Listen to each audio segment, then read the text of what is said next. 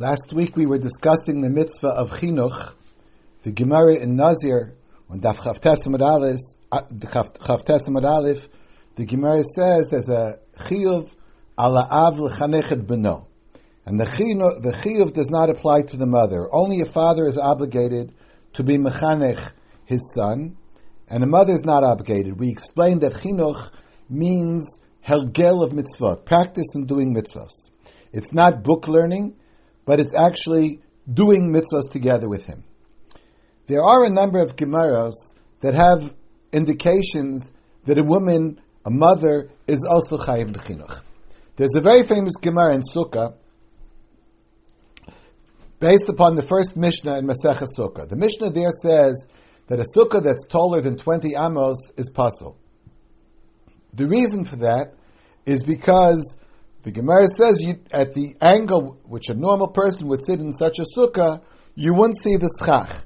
Since the schach is very high, and the schach is the ikar of the sukkah, it wouldn't be apparent that you're sitting in the sukkah. You wouldn't fulfill the mitzvah of sukkah. But the Gemara does give other explanations why is such a big sukkah is possible. One of the explanations, another explanation is that it's too permanent a building. It's a diras Keva and not a diras harai. There are other reasons, but we'll only mention these two today. What would be the difference if the sukkah lemala me'esrim amma is possible because it's a diras aroi, because it has to be a diras aroi, and it's indeed too big, or if the angle is such that you can't see the sukkah? The the difference, one of the practical differences would be if the sukkah is immense, not just in height, but in length and width. It's a gigantic sukkah. In which case, it certainly would be pasul if that constitutes a diras keva. On the other hand, if you're worried about the angle and you don't see the schach, since the sukkah is very wide and very long, your eye hits at a different type of angle, and you would see the schach. The Gemara wants to prove that such a sukkah is indeed kosher. So the Gemara tells a story about Heleni Hamalka, Queen, Queen Heleni, who sat in the sukkah. Now, we can imagine it's a royal sukkah. Uh, must have been gigantic. It was, certainly was higher than twenty amos. Chachamim came and visited her, and they did not comment to her that the sukkah was problematic. So you see from here, the Gemara wanted to prove that a sukkah, which is greater than twenty amos, as long as it's very wide and long, that sukkah is kosher as well. But then the Gemara said, of course, there's no proof from this case, because it was a sukkah belonging to Heleni Hamalka. Heleni Hamalka is a woman who's parted from sukkah. Sukkah is a classic example of a mitzvah saseh shazman grama. The Gemara also learns from a pasuk, ha'ezrach, kol ha'ezrach b'Yisrael. And the Gemara learns that comes to exclude women. Since women are not chayiv in sukkah, therefore what do I care if the sukkah is pasul? The Gemara goes on to say, no. Even if Heleni was parted from sukkah, but she sat in the sukkah with her children. She had seven children. At least one of them had reached the age of chinuch.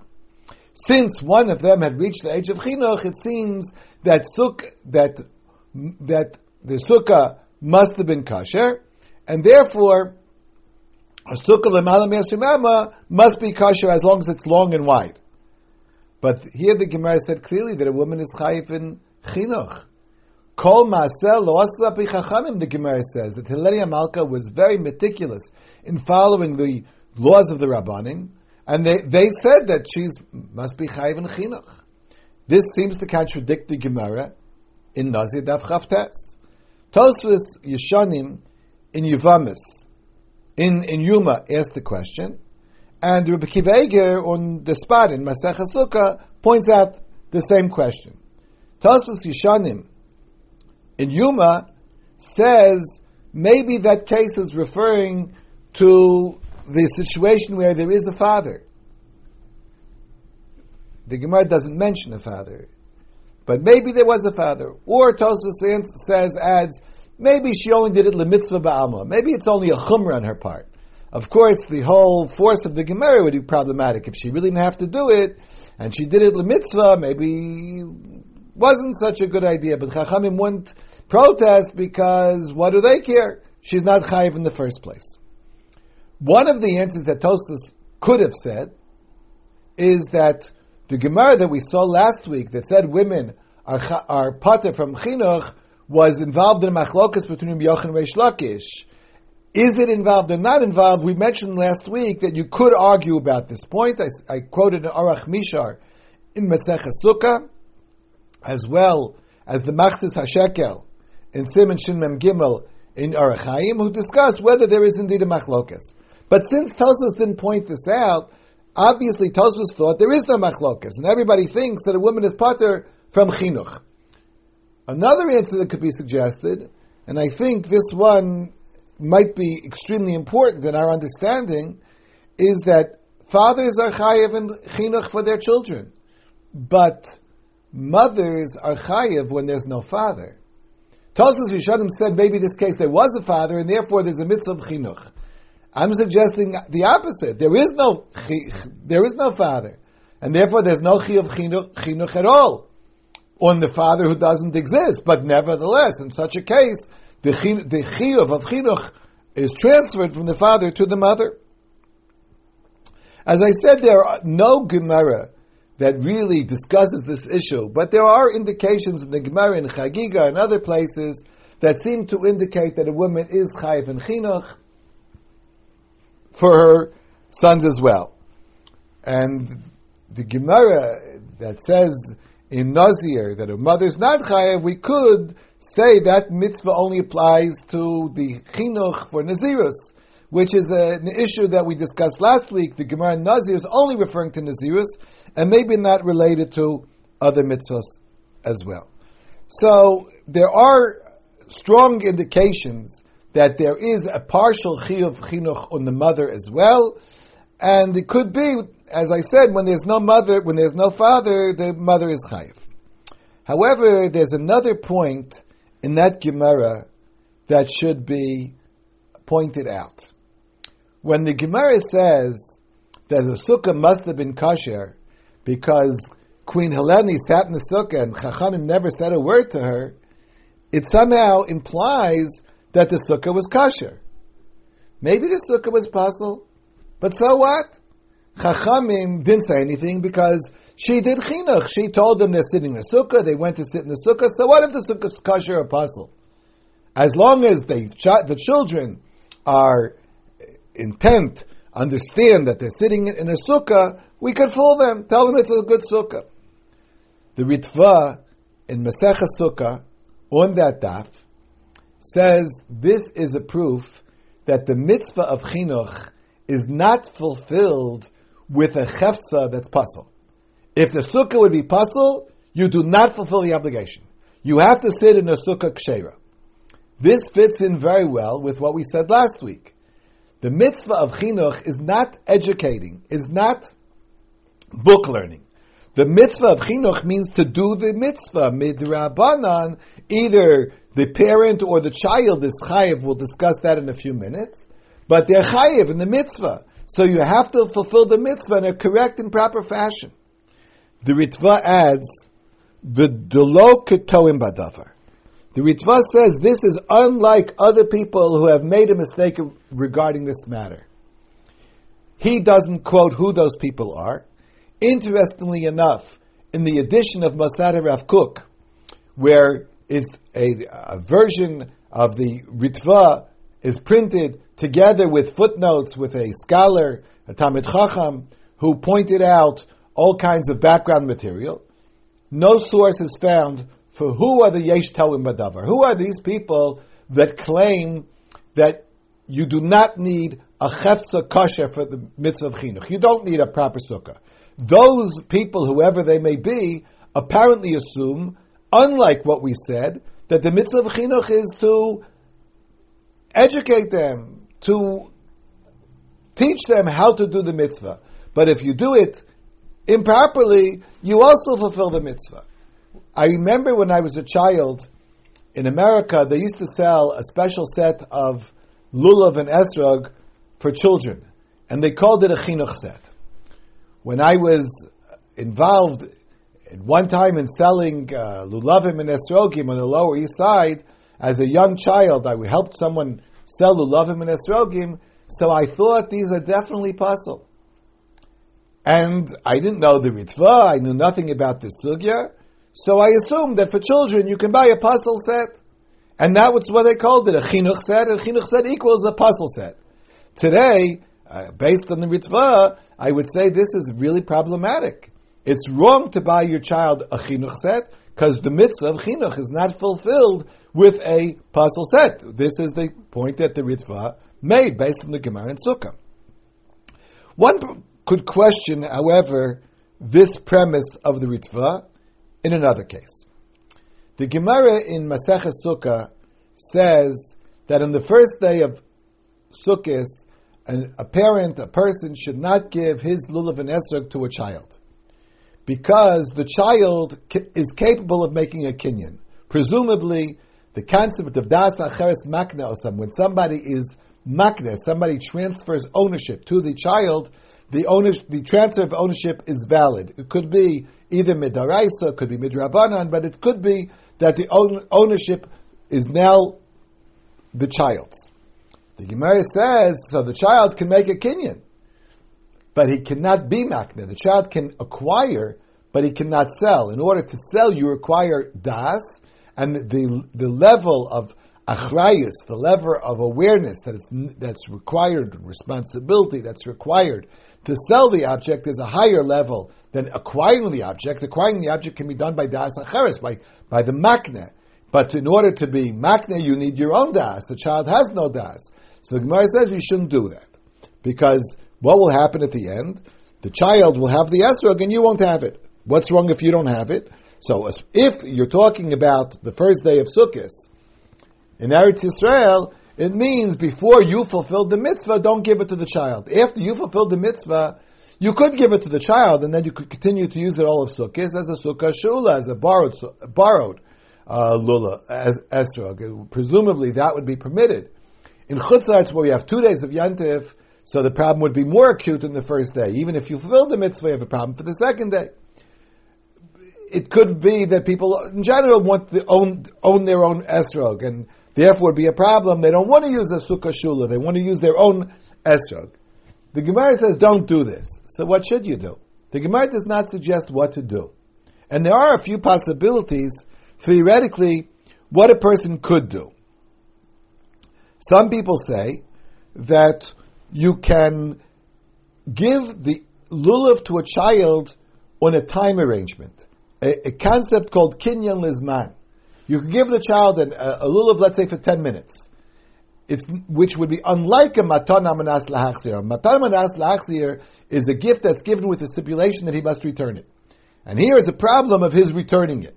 I'm saying, no, there's, the child needs to do nothing. The, the The gift is only valid for ten minutes. After ten minutes, it automatically reverts back to the original owner.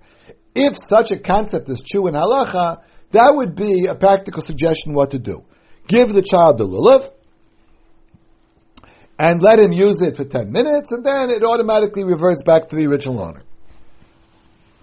Another possibility, of course, albeit a rather expensive possibility, is buy him his own lulav and esrog. Not a chinuch set, but a proper set. As we said, according to the Ritva, you need a proper set to fulfill the mitzvah. There seems to be one more possibility. Can we give him the esrog with the intention that he not acquire it? Let him use the esrog, but actually not fulfill the, the not own not own the esrog. The Mishnah Brura and the Shulchan Aruch and Aruch Chaim in Siman Tafresh Nun Ches raises this issue. And it's very interesting to know what people actually do. But the Shulchan Aruch says one of the things to do would be to hold the esrog together with the child. Don't give it to him to hold by himself, but to give it back to the, but to hold it together with him the whole time. The Mishnah Brura uh, says that this really won't help. for the child, because the child won't have his own esrog. In the words of the Mechaber, the, the, uh, the text of the Shulchan Aruch, Im tofes im atinok, kevan shelo yatsa miyado, shap yadami. If you give the esrog to the child and hold it with him, that's okay, as long as it didn't wasn't removed from the adult possession. So you don't have to worry that the cotton made a kinyan. So the Mishnah Berurah points out, Al Yidayz the Eina Cotton Kone Klal. The the cotton does not make a kinyan. Okay, that works. But he says, in all these cases, it helps the gadol, but it won't help the cotton, because he did not fulfill. It's not his. He did not fulfill the mitzvah of taking a lulav, which has to be his. And his father did not fulfill the mitzvah of chinuch. So the Mishnah Berurah goes on and says there are achronim, and the Shaar HaTzion quotes a sefer called the Bigdei Yesha, says that you can fulfill the mitzvah of chinuch with a borrowed esrog as well. Because the child, the bottom line is, the child is aware that he's taking a lulav, he thinks he's taking a lulav, fine. And he says, the Mishnah Chafetz Chaim says, this is what it seems that the Mordechai thinks in the name of the Ravon. He thinks there are people, even Rishonim, who say that this is permissible. He points out that you don't even have to do that. You can just put the esrog on the table and let the child take it. But how could the Ravan, quoted by the Mishnah Berurah, think that you fulfill the mitzvah of chinuch? The child did not acquire the lulav. So there seem to be at least two possibilities. One would be that this is the Rishon, the Ravan, in the name of the, Morde- the Mordechai, in the name of the Ravan, that disagrees with the Ritva. When the Ritva says, Lo ki yosh toim badavar, not like people who have made a mistake regarding this issue, those are the people that made Ki'ilu, as it were, the mistake about this issue. They said, you don't have to give the child an esrog. Let him think he's taking an esrog. However, one could certainly create a major distinction between the two cases. The mitzvah of chinuch is to give him a lulav kasher. The lulav is kasher. The mitzvah of chinuch is to have him sit in a sukkah kshera. How the child does the mitzvah, in what we would call in brisker terminology, the kiyum hagavra, what does the person have to do to fulfill, that's not related to the thing, that's related to him. The child has to own a lulav, a person has to own a lulav. Maybe the mitzvah of chinuch is only to take the chefza kasher. As long as the chefza is kasher, as long as the thing itself is kasher, you fulfill the mitzvah of chinuch. So there is no proof that this Ravan disagrees with Ritva, and the way we explained the Chiyuv of Chinuch, it seems to me very logical that the mitzvah of Chinuch is to do the mitzvah. You're supposed to let the child do the mitzvah. Can you say that there is a Kiyum Hagavra? The child really is not Mekayim anything. The child is below the age of Bar Mitzvah. Would you say that a child is, fulfills a mitzvah when he does a mitzvah? Now, in general, a person who's not chayiv in a mitzvah, who does a mitzvah, fulfills a mitzvah. Even though you're not mechuyev, but you fulfill the mitzvah. With a child, the mitzvah is done without das. According to din, he has no das. Now, it's true that you can talk about kavana. Would you say that a child doing a mitzvah creates a mitzvah? It might very well be that he has to take a sukkah, sit in the sukkah ksheri, he has to take a lulav kasher, but you don't talk at all about the kiyum hagavra. He's got to do what it would be kasher for an adult to do. In terms of owning it or not owning it, perhaps there might be a difference.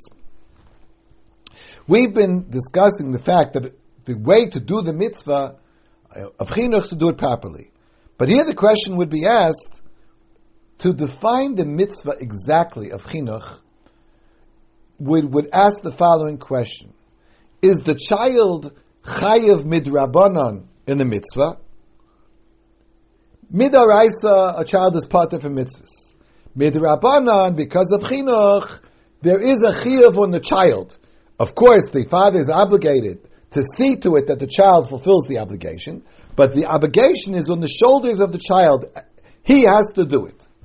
Or would you say, the obligation is not on the child at all. The child's not at all considered part of the story. The father is obligated to see to it that his child fulfills mitzvahs. This question is a very famous question in Rishonim, and Rashi and Tosfos differ about this issue in Maseches Brachos Daf Mem Ches Amud Aleph. There is also machlokas between the Ran and the Ramban about the same issue, but we'll use the Rashi and Tosfos and Brachos and Daf Mem Ches. The Gemara there has a case where if a person ate only part of a meal, he didn't eat a full meal, and therefore his benching would only be a chiyuv d'rabanan. He's not biblically mandated to bench as he did not fulfill v'achalta v'savata uverachta. So he's only chayiv d'rabanan. But even though he's only chayiv d'rabanan, he's considered mechuyev, and therefore he could be motzi somebody who is chayev midaraisa. So Tosfos says, Rashi says, I'm sorry, in Brachos Daf Mem Ches, so why could a child not be motzi his father in benching? A child is also chayev d'rabanan. So once you're chayev d'rabanan, why you can't you be motzi somebody who's chayev? Because once you're chayev, you're called a mechuyev b'davar, like we saw in the case of a person who only ate part of a meal. He did not eat a full meal. So Rashi answers, Hahu afilu midrabanan la mechayev, da'alei davua d'ramil chanuchei. Rashi answers, the child is not mechuyev at all. It's a chiyuv on the father. I really think sometimes, in a jocular way, I would say, if a child is very intelligent, the age of eleven, twelve, and his father tells him to bench, he could turn to his father and say, okay, Abba, you did what you told me to do. I don't want to bench. The child doesn't have to bench. He knows the law is that he's not required at all to bench. The father's problem. So the father tries to do his best. What can he do?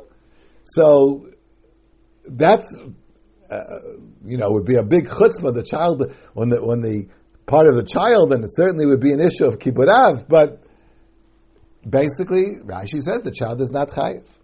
Tosfos, on the spot, argues with Rashi, and he said,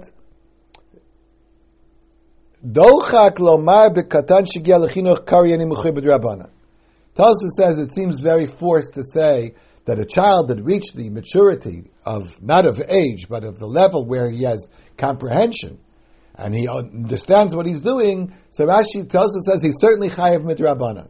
So you see that Tosfos thinks the chayiv is on the child. Many achronim have pointed out that this Tosfos has a very interesting idea.